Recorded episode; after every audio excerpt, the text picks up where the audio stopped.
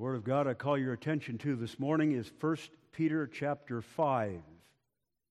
1 Peter chapter 5. I call your attention also to its context in the middle to the end of chapter 4, where Paul, uh, Peter says in verse 12, Don't think it strange that a fiery trial is going to come upon you. In other words, difficult times are coming. God's judgments are going to fall.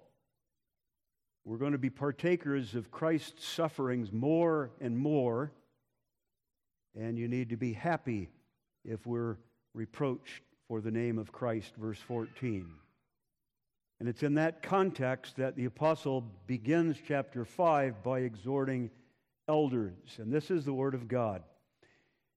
The elders which are among you, I exhort, who am also an elder and a witness of the sufferings of Christ, and also a partaker of the glory that shall be revealed. Feed the flock of God which is among you, taking the oversight thereof, not by constraint, but willingly, not for filthy lucre, but of a ready mind, neither as being lords of God's heritage, but being ensamples to the flock. And when the chief shepherd shall appear, ye shall receive a crown of glory that fadeth not away.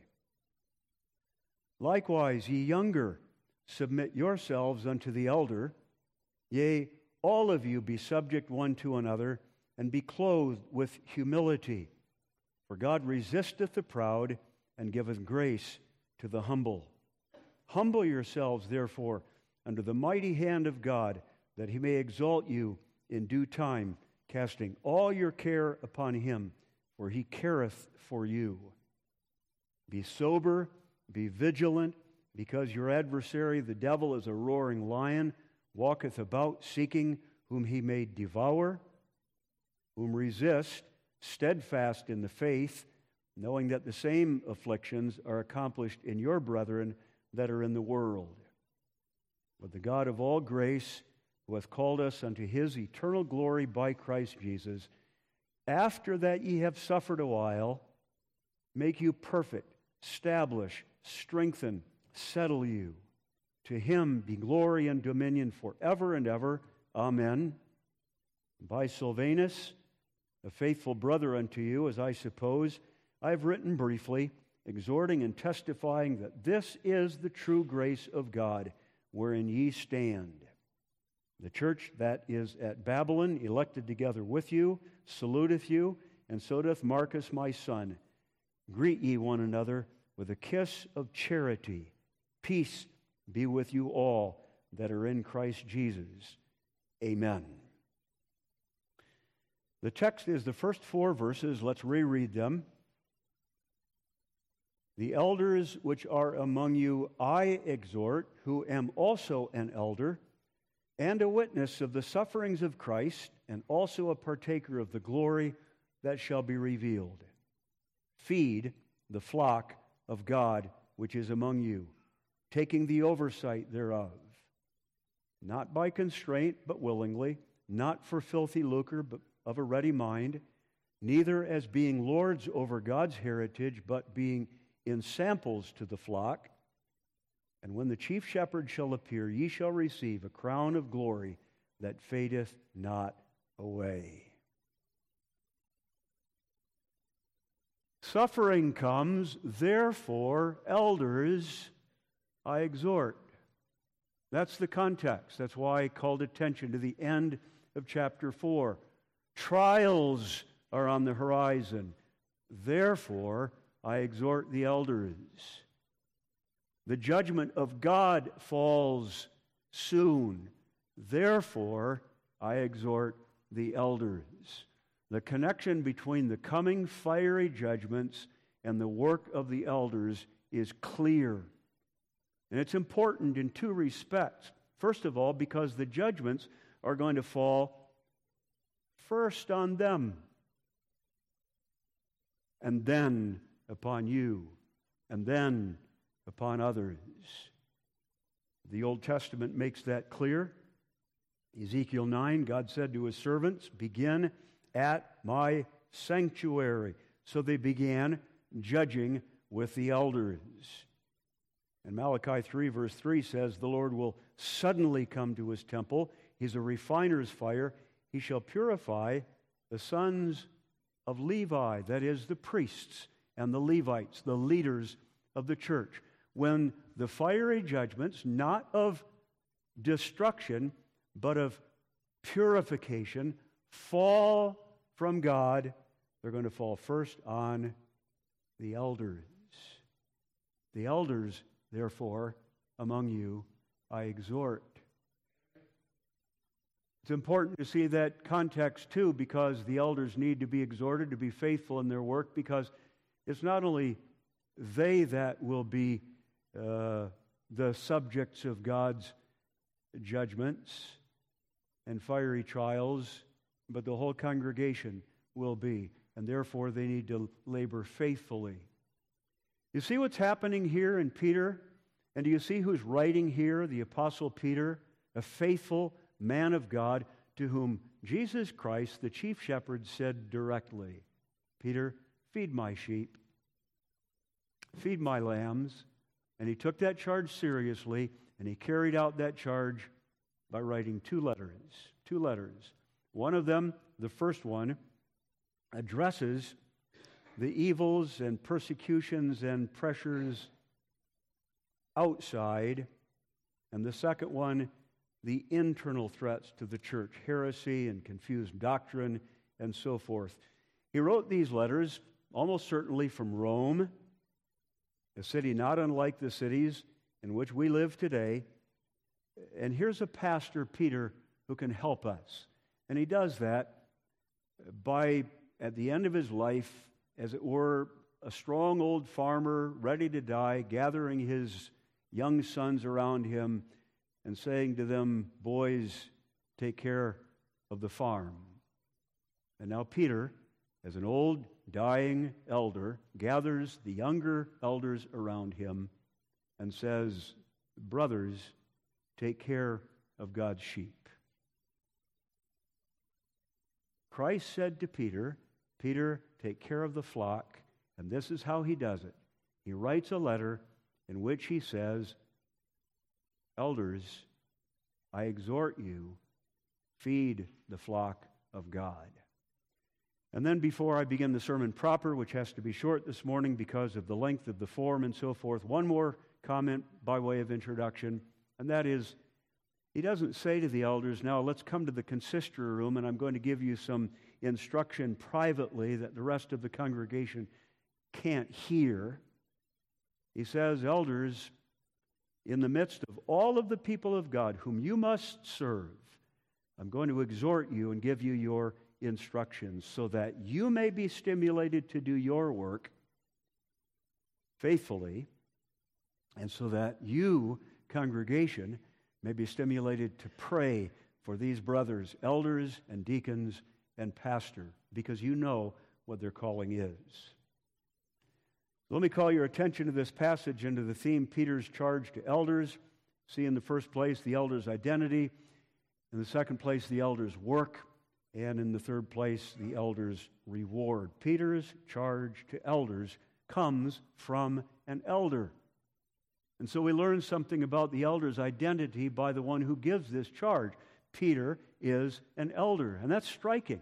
He begins his exhortation that way The elders which are among you, I exhort, but I'm also an elder. I say that's striking because Peter was an apostle. Peter was one of the twelve, and among those twelve, he was one of the three closest to Christ, and among all of the twelve, he was the one that elevated to be called the rock upon whose confession the church was built, all of which explains why the Roman Catholic Church elevates Peter to be the Pope. And all of the successors of Peter's of Peter, the popes today. We don't do that. We may not do that. And yet, we mustn't, in response to Roman Catholicism's error, diminished the importance of Peter. He was a rock, he was a leader among them, he was an apostle. And this apostle says to the elders, I'm an elder too. I'm one of you. Which means a couple of things. One, I'm going to get down in the pew and sit there and listen to the sermon that I must preach to you because what you need to hear, I need to hear.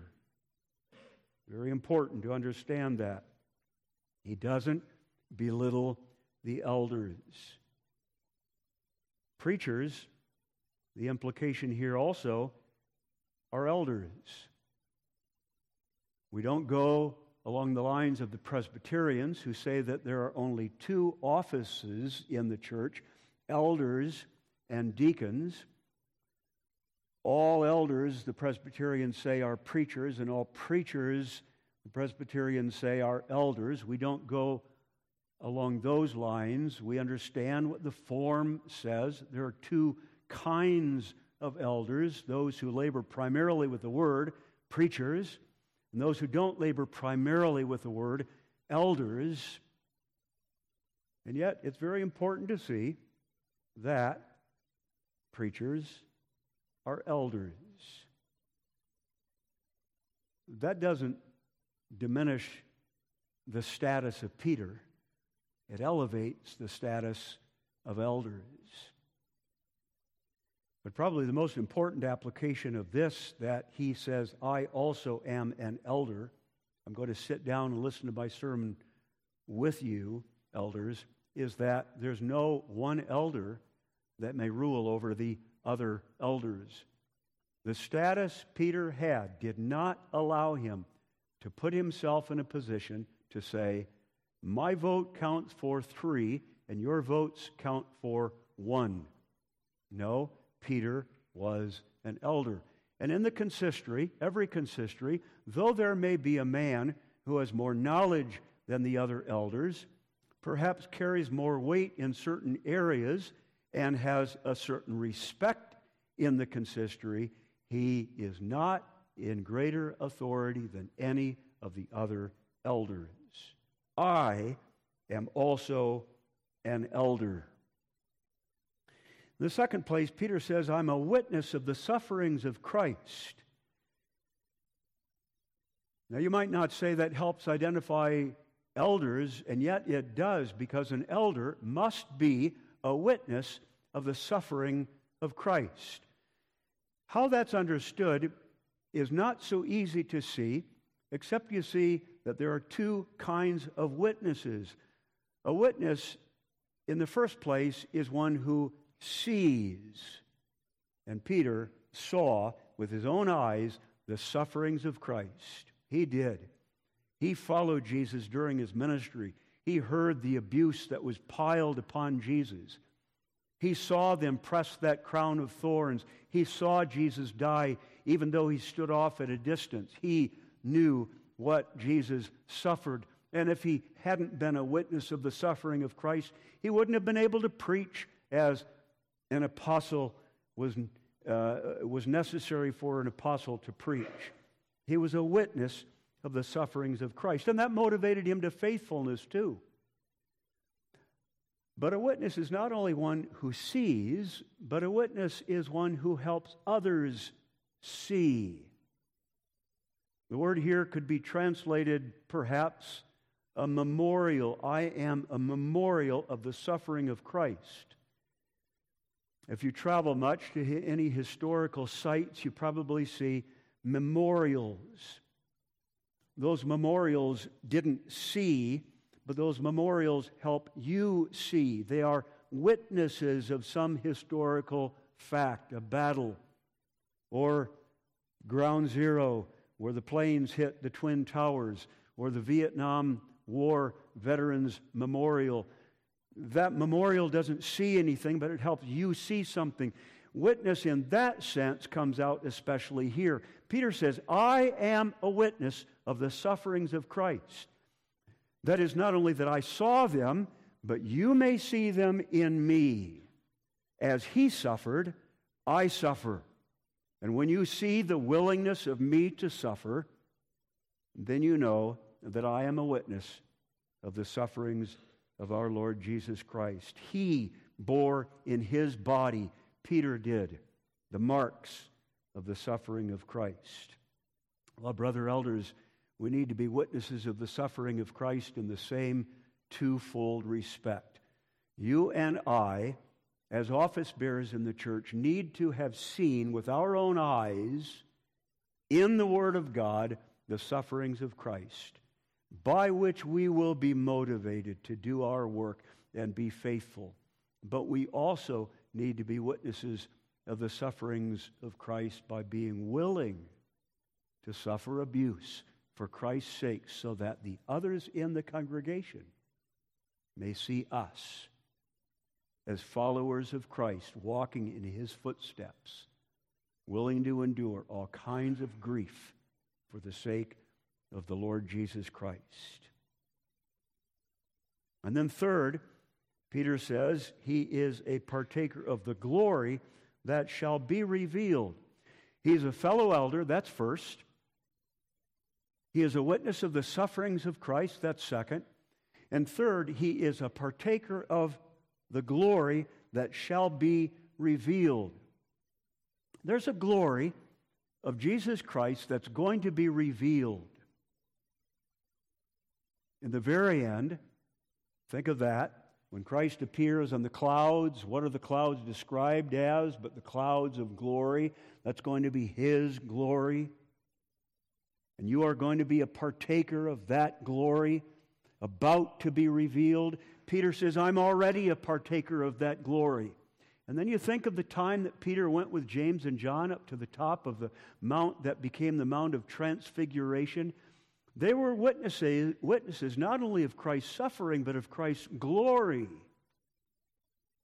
And they, by that witnessing of his glory, anticipated what glory was going to come to them and even tasted some of that glory already now. Peter says, That's who I am. I'm a partaker of it now. And I'm a partaker of it by faith. I've embraced the Lord Jesus Christ. I've received some of his blessings already, and those blessings are glorious blessings. Glory is mine now already. And so Peter is able to be a faithful elder of the Lord Jesus Christ, a shepherd, because he's a partaker of that glory. And you elders and deacons and all of the other servants in the church, really, can be good, faithful servants only if we know something of the glory of God and are partakers of that glory. How can you warn anyone of the miseries of an ungodly life unless you've experienced the contrast of that ungodly life, which is the godly life of glory? How can you instill hope in anyone who's suffering and burdened? Anyone who has to pay a high, high cost to follow the Lord Jesus, how can you encourage them and exhort them unless you have been a partaker of the glory of God? And unless you are able to go to sleep at night thankful to God for what God has given to you in His Son, partaker of His glory. And how can you exhort the members to seek the things above?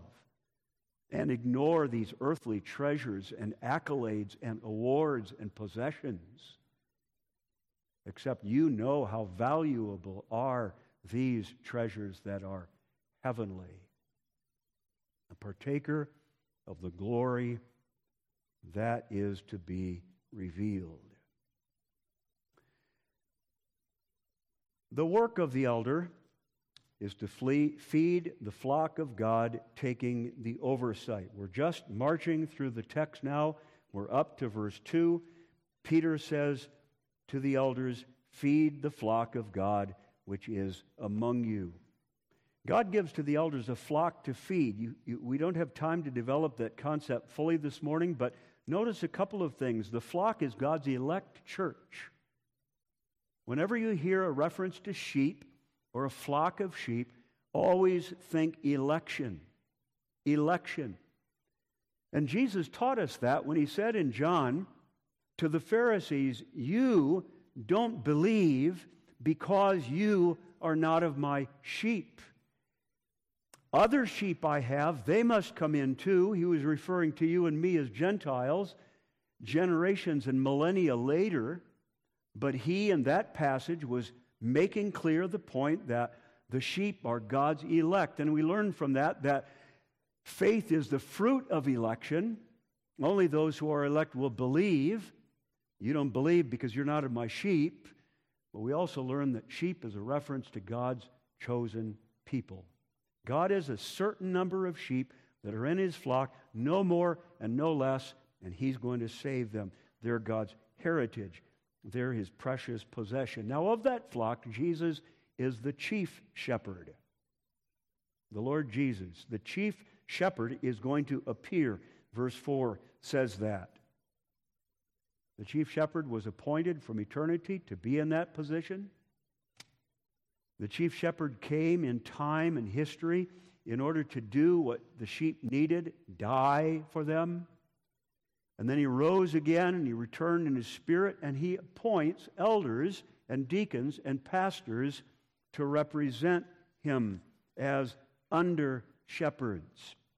You elders may be over the congregation, but you are always under the Lord Jesus. The service that you give is always with Him in the back of your mind and Him in the forefront of your mind. Whenever you labor, elders, you always have to ask this question What does Jesus think about these people? How does Jesus feel about these members? What would Jesus say to them? I, as an under shepherd, must always ask, yes, what would Jesus do?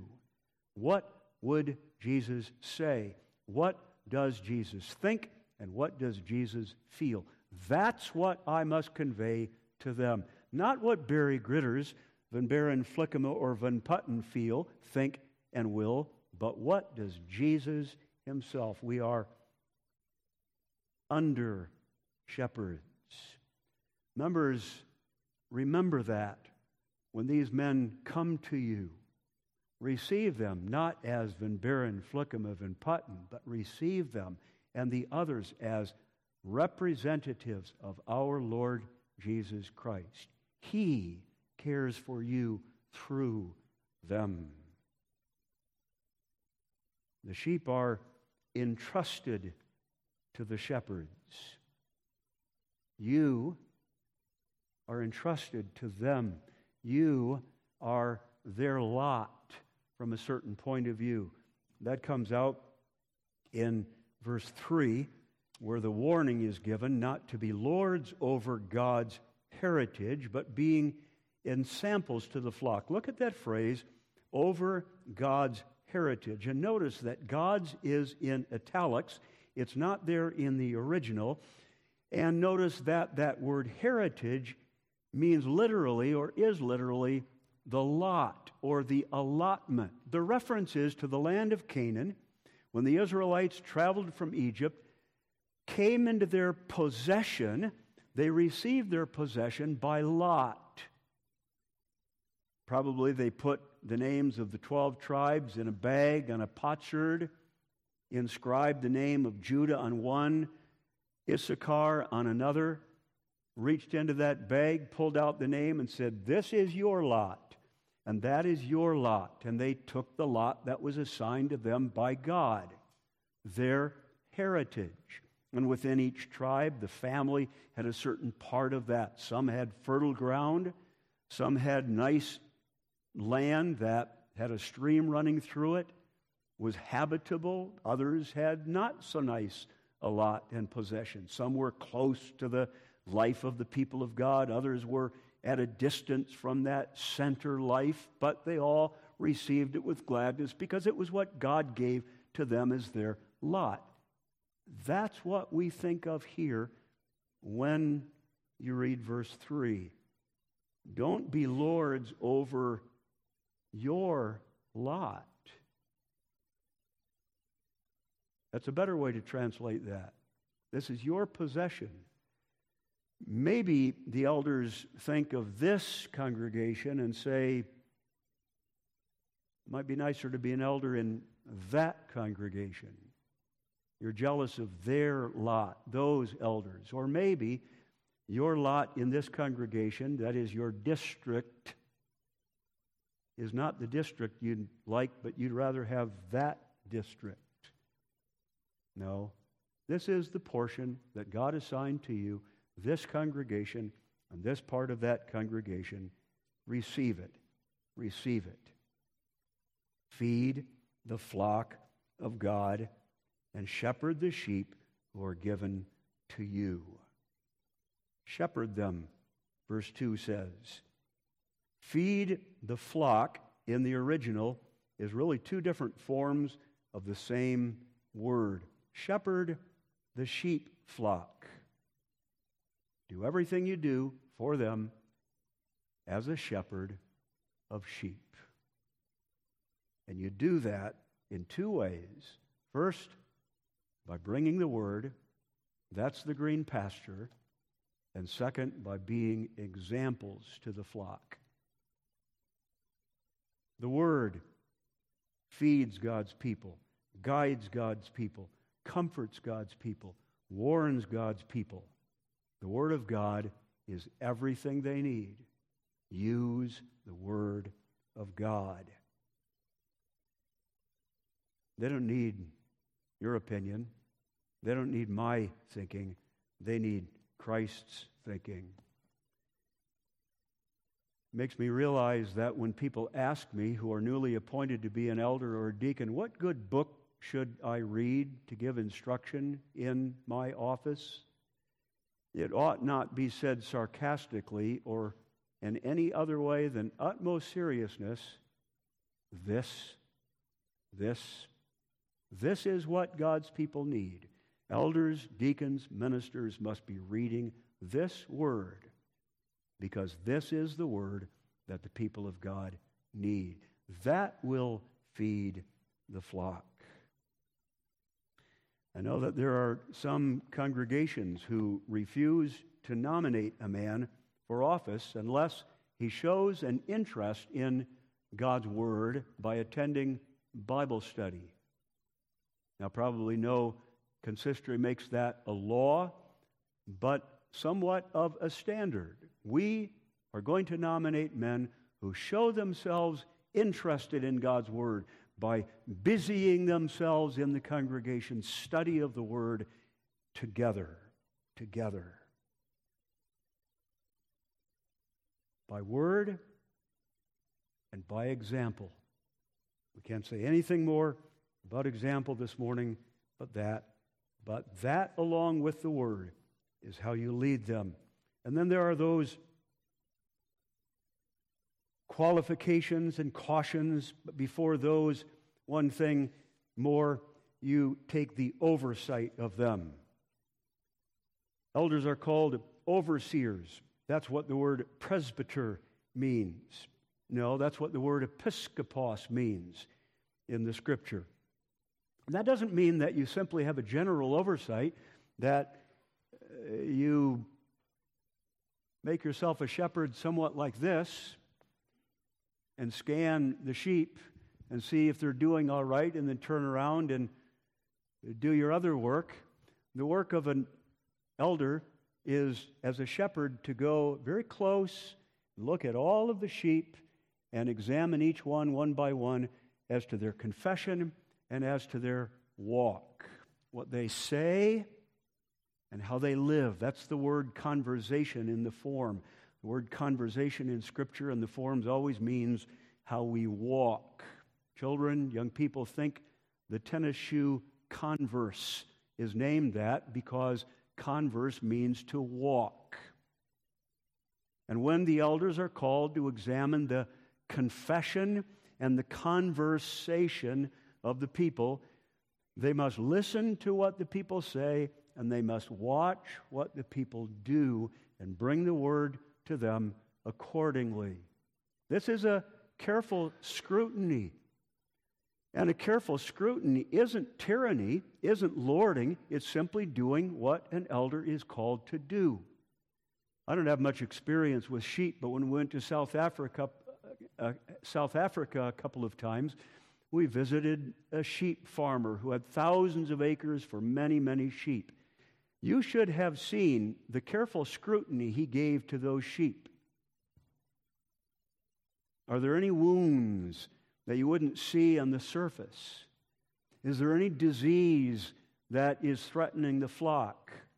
Is one bullying the others? Is another bullied by one?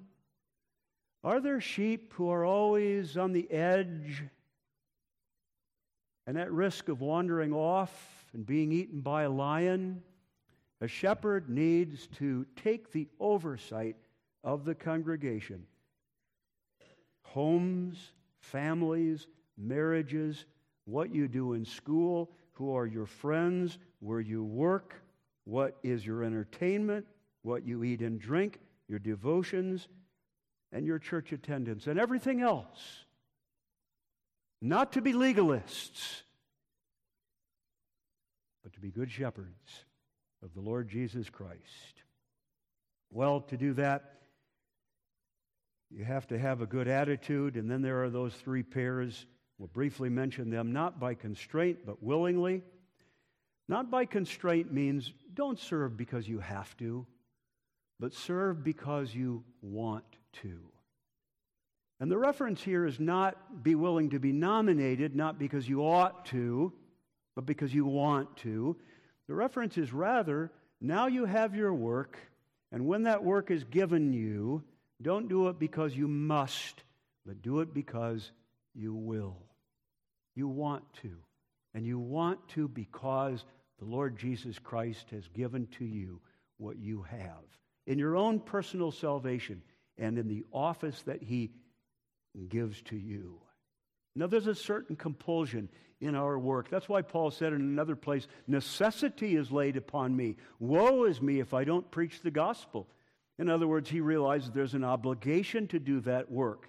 And if he doesn't do it, he is in trouble. And sometimes it's that constraint and obligation and necessity that make us come to the consistory meeting and make us do that visit and make us go to that committee meeting. But for the most part, pray for the elders and deacons and minister that they do their work not by constraint, but willingly. Second, not for filthy lucre, but of a ready mind. And even the children know that filthy lucre means money, and that no one may serve in an office because he wants money. And probably these men are inside themselves chuckling a little bit and saying, But we didn't see anything about a compensation package for us in our work as elders and deacons. We know the pastor is paid, but we don't get anything, so why would we be warned not to do this work for filthy lucre's sake? And there's a point to that. The application probably is primarily to pastors whose full time work this is and who have a compensation package.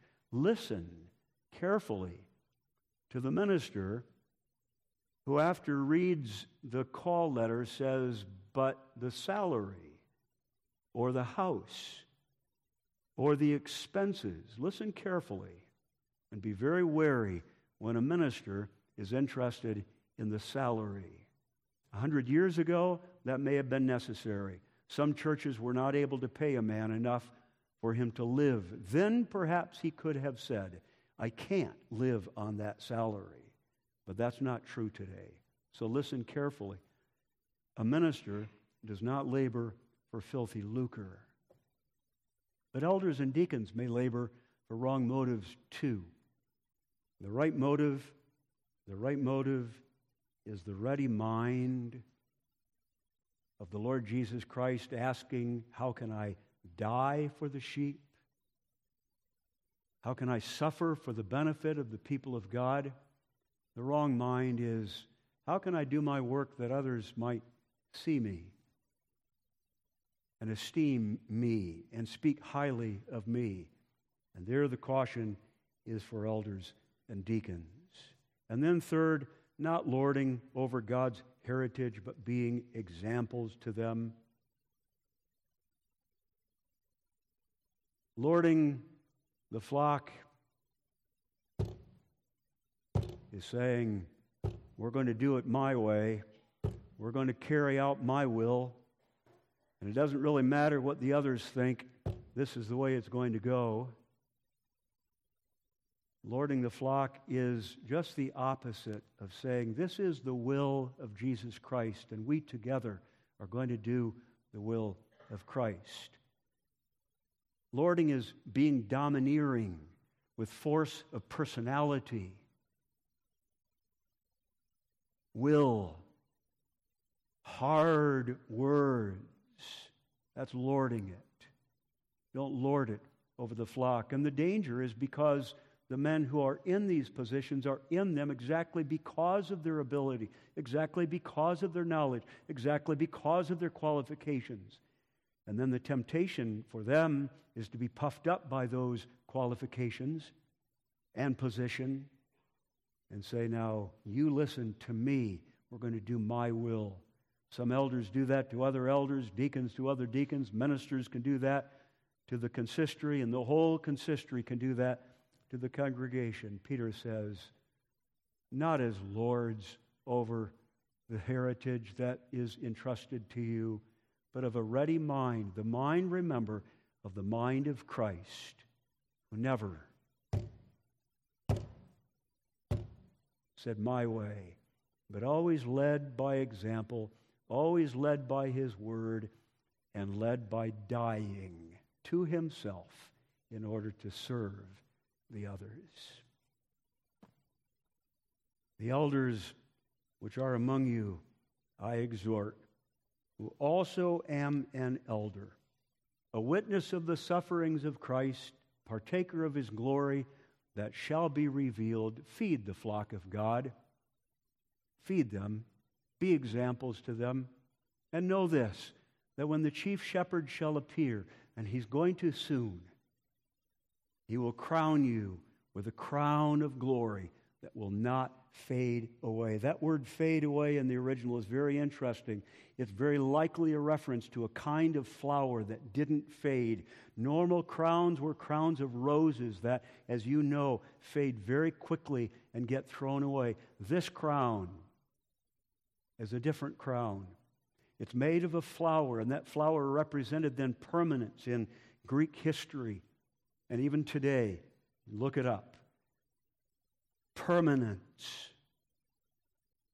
I refer one more time to the accolades and praise of men, the rewards that you may receive from us at your job, at school, in sports. All of them are crowns of glory, but every one of them is going to fade away. Who remembers when they won the state championship in 1973? They do, but nobody else does because it doesn't matter.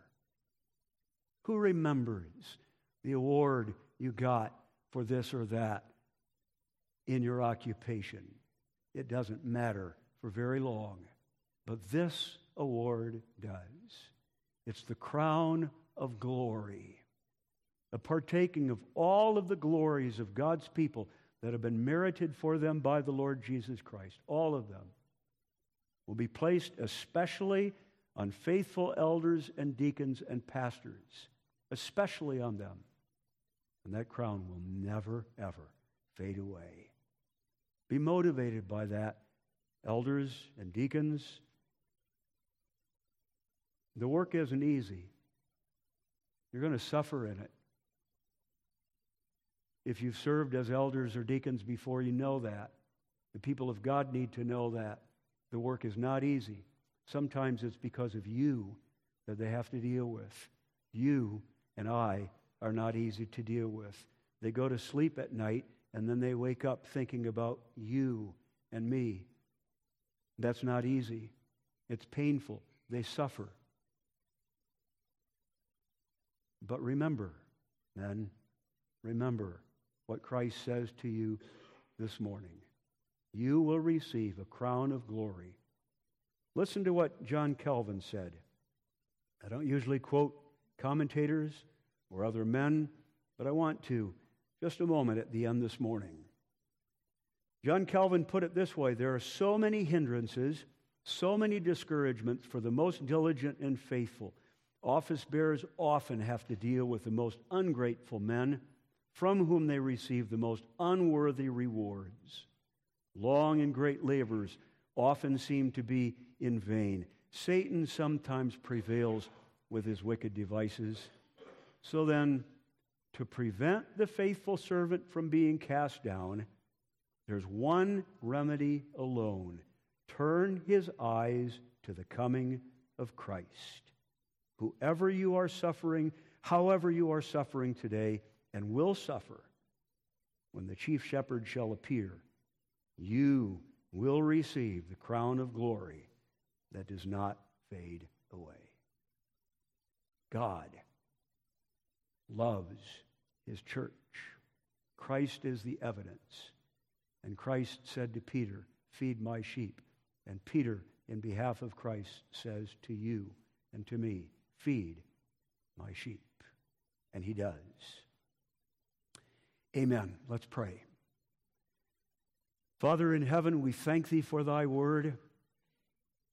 Use it to strengthen these brothers who are newly appointed and the others who've been in office, and encourage all of us to be faithful, especially to pray for those who labor among us and esteem them highly for their work's sake. And remember that they stand representing the Lord Jesus Christ. Forgive our sins in our work. In Jesus' name we pray. Amen.